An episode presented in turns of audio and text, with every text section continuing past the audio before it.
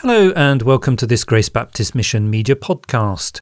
You're going to hear Serving Today, a program for pastors and church leaders. If you're involved in discipling others, or perhaps you teach the Bible one to one or in a small group, Serving Today will be relevant for a wide range of believers. Welcome to Serving Today, the program for the servants in the Church of Christ. I'm Andrew Cook, and I'm glad to have your company once more. The Practical Preacher, the return of the series. And Malcolm Ryan with A Pastor Talks. A while back here on Serving Today, we were thinking about how to do sermon application in the Practical Preacher series. Those talks were given by Andy Robinson, who's a pastor in England. Well, I'm pleased to say that he joins us again for a couple more talks on how to better handle the Bible when we're preparing to preach God's Word. As Andy is also involved in training other preachers, I first asked him to tell us more about that. We do what we call a workshop group. That's to say, some young preachers often will arrive with a, a mini sermon, maybe even just 10 or 15 minutes. They will preach that to the rest of the group, and we will try to give them feedback on it to make it as helpful as possible. And what are you looking for then when you are evaluating a Bible talk? Three things essentially. Here's the first Was it faithful to the text? Secondly, was it well applied to the group that was being addressed? And thirdly, was it presented clearly and interestingly? You've come up with some hobby horses on Bible handling what does that actually mean? So, hobby horses is is just a phrase that means things that I think are important and useful that I often come back to when dealing with the issue of Bible handling. What's the first area to be concentrating on in terms of handling the Bible? Well, let me give you an example. In the, the training course recently, we spent some time looking at the last chapters of Matthew's Gospel. So, Matthew chapters 26 to 28, which focus primarily around the death and the resurrection of Jesus. Now, that involved people talking about the cross lots. One of the dangers we noticed that lots of the young preachers fell into was this. When they talked about the cross, they simply talked about it being the place where Jesus died for our sins or showed his love for us. Pretty much every talk, ah, it's the cross. Jesus died for our sins. He showed us that he loved us. Why might this be a problem? In many ways, it wasn't a disaster. Praise God, it's true. Jesus did die for our sins. He does love us.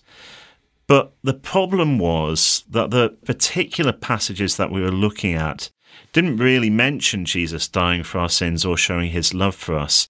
They're actually talking about other aspects of Jesus' work on the cross. And the problem is, if we only say that the cross was about Jesus dying for our sins or showing his love for us, people get used to that. And, well, if it's familiar, they can sometimes treat it with contempt. We want to see the full range of all that the cross meant so that listeners' hearts are, are warmed by the truth. So, what things stand out about the cross in these chapters from Matthew's Gospel? Well, there are so many different things as you work through these passages.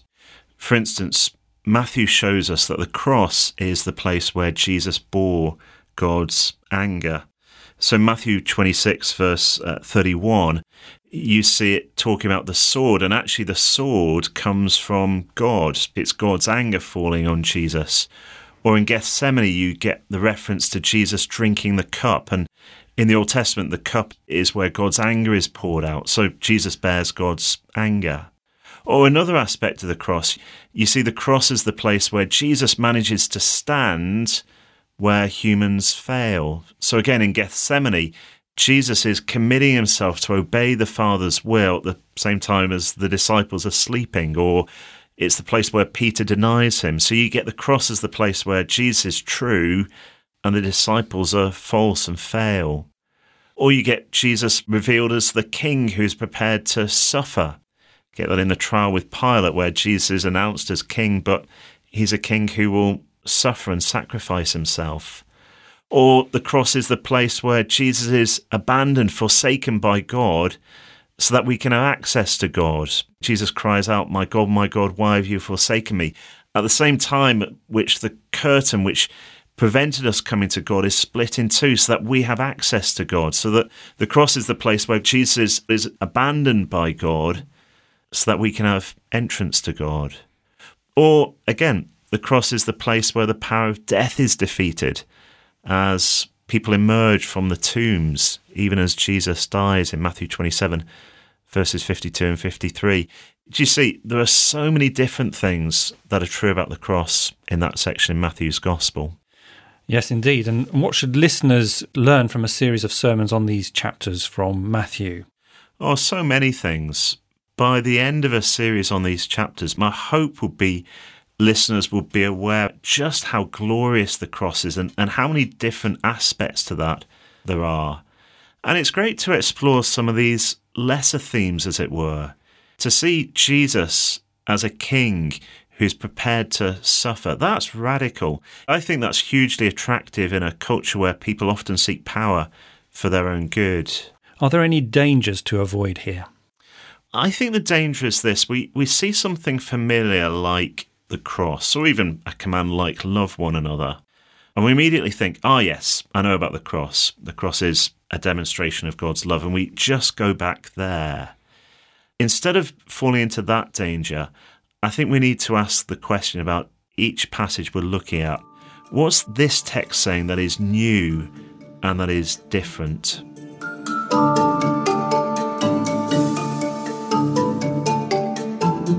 Thanks very much. What's the next area of Bible handling you're going to focus on? Well, it's to do with applying the text. What truth can be applied to the heart? Yes, we've covered this in our previous series of talks, but it's worth being reminded about the importance of sermon application. I think I mentioned previously that I often struggled with application when I started preaching about 20 years or so ago. Now, when there was a command in the passage, that was easy. You know, you just told people to do what it says. But often, as you're preaching through the Bible, for instance, in a gospel narrative, there isn't a command, and that's more difficult. What should we be watching out for in this case? If there isn't a command, don't add one on. I've mentioned before that my previous add on application was always something like do evangelism. So almost whatever Jesus did in a passage, my application would be go and tell people about it, do evangelism. It just meant people left feeling guilty about their lack of evangelism rather than being thrilled by Jesus. So we want to avoid a kind of tag on application, particularly if we have a favourite tag on application. So, what should a, a preacher do instead?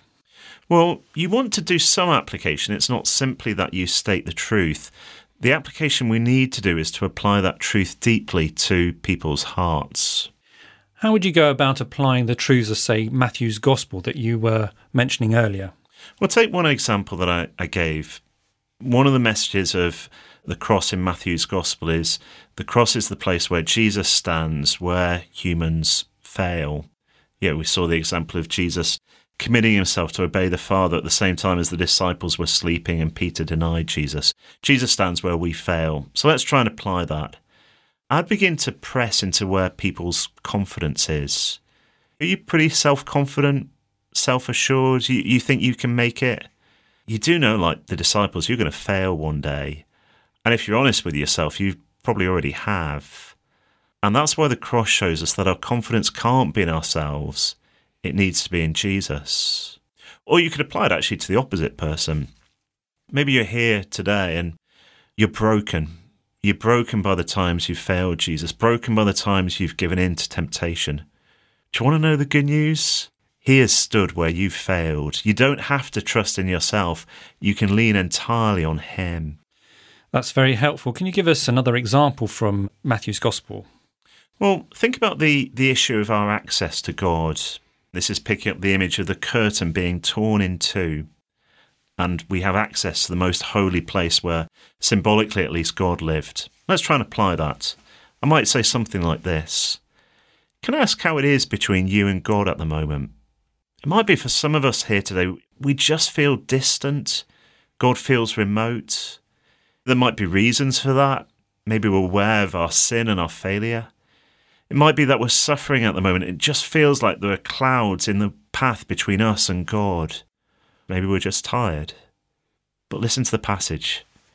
the curtain has been torn in two. See, the most holy place lies open. Whatever your sin, whatever your suffering, however tired you are, you have access to God. He's there for you. Now, in doing that, the aim is essentially to take the truth about the most holy place being open and then applying it to people in different situations, trying to get to people's hearts.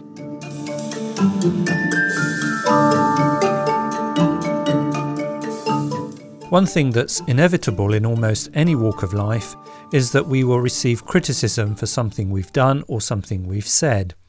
As Christian believers, how we deal with criticism is a mark of the Holy Spirit's work in our lives.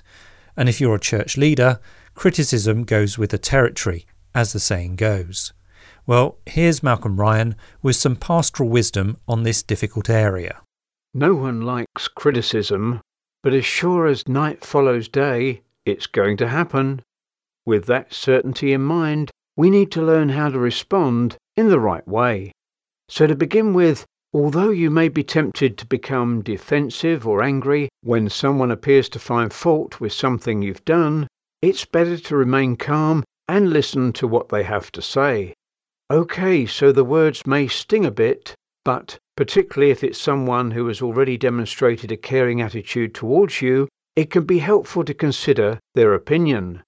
As Proverbs 15, verse 31 says, Whoever heeds life giving correction will be at home among the wise. On the other hand, if we refuse to accept good advice, we'll limit our potential for developing Christ like character. Every day there are lessons to be learnt regarding how to live for the Lord, and some of the best lessons come through challenging experiences.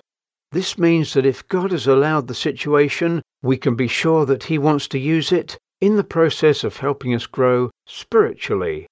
Of course, some of the criticism we receive may say more about the other person than it says about us, but whether it's valid or not, whether it's delivered with kindness or harshness, our goal should always be to respond in a way that honours the Lord. So when a criticism comes your way, while making direct eye contact in order to show attentiveness and respect, it's best to be quiet and listen. And once they've finished, thank him or her for bringing their concerns to your attention and tell them that you'll consider what they've said. Then when you've got a moment, pray about it, asking the Lord if the criticism is valid and allowing Him to search your heart. As difficult as it can be, every criticism can provide an opportunity to let your Christian character shine through. In fact, your respect and kindness will become a powerful testimony, while also serving as an occasion to humble yourself and accept positive correction. And that brings this edition of Serving Today to a close. So, this is Andrew Cook saying goodbye. May the blessing of God be with you. Well, we hope you enjoyed listening to Serving Today, a podcast from the Grace Baptist Mission radio team. There are a number of ways to get in touch. Our email address is servingtoday at gbm.org.uk. Find us on Twitter at servingtoday GBM, or you can search our web catalogue at www.gbm.org.uk forward slash radio. Thanks for listening and goodbye.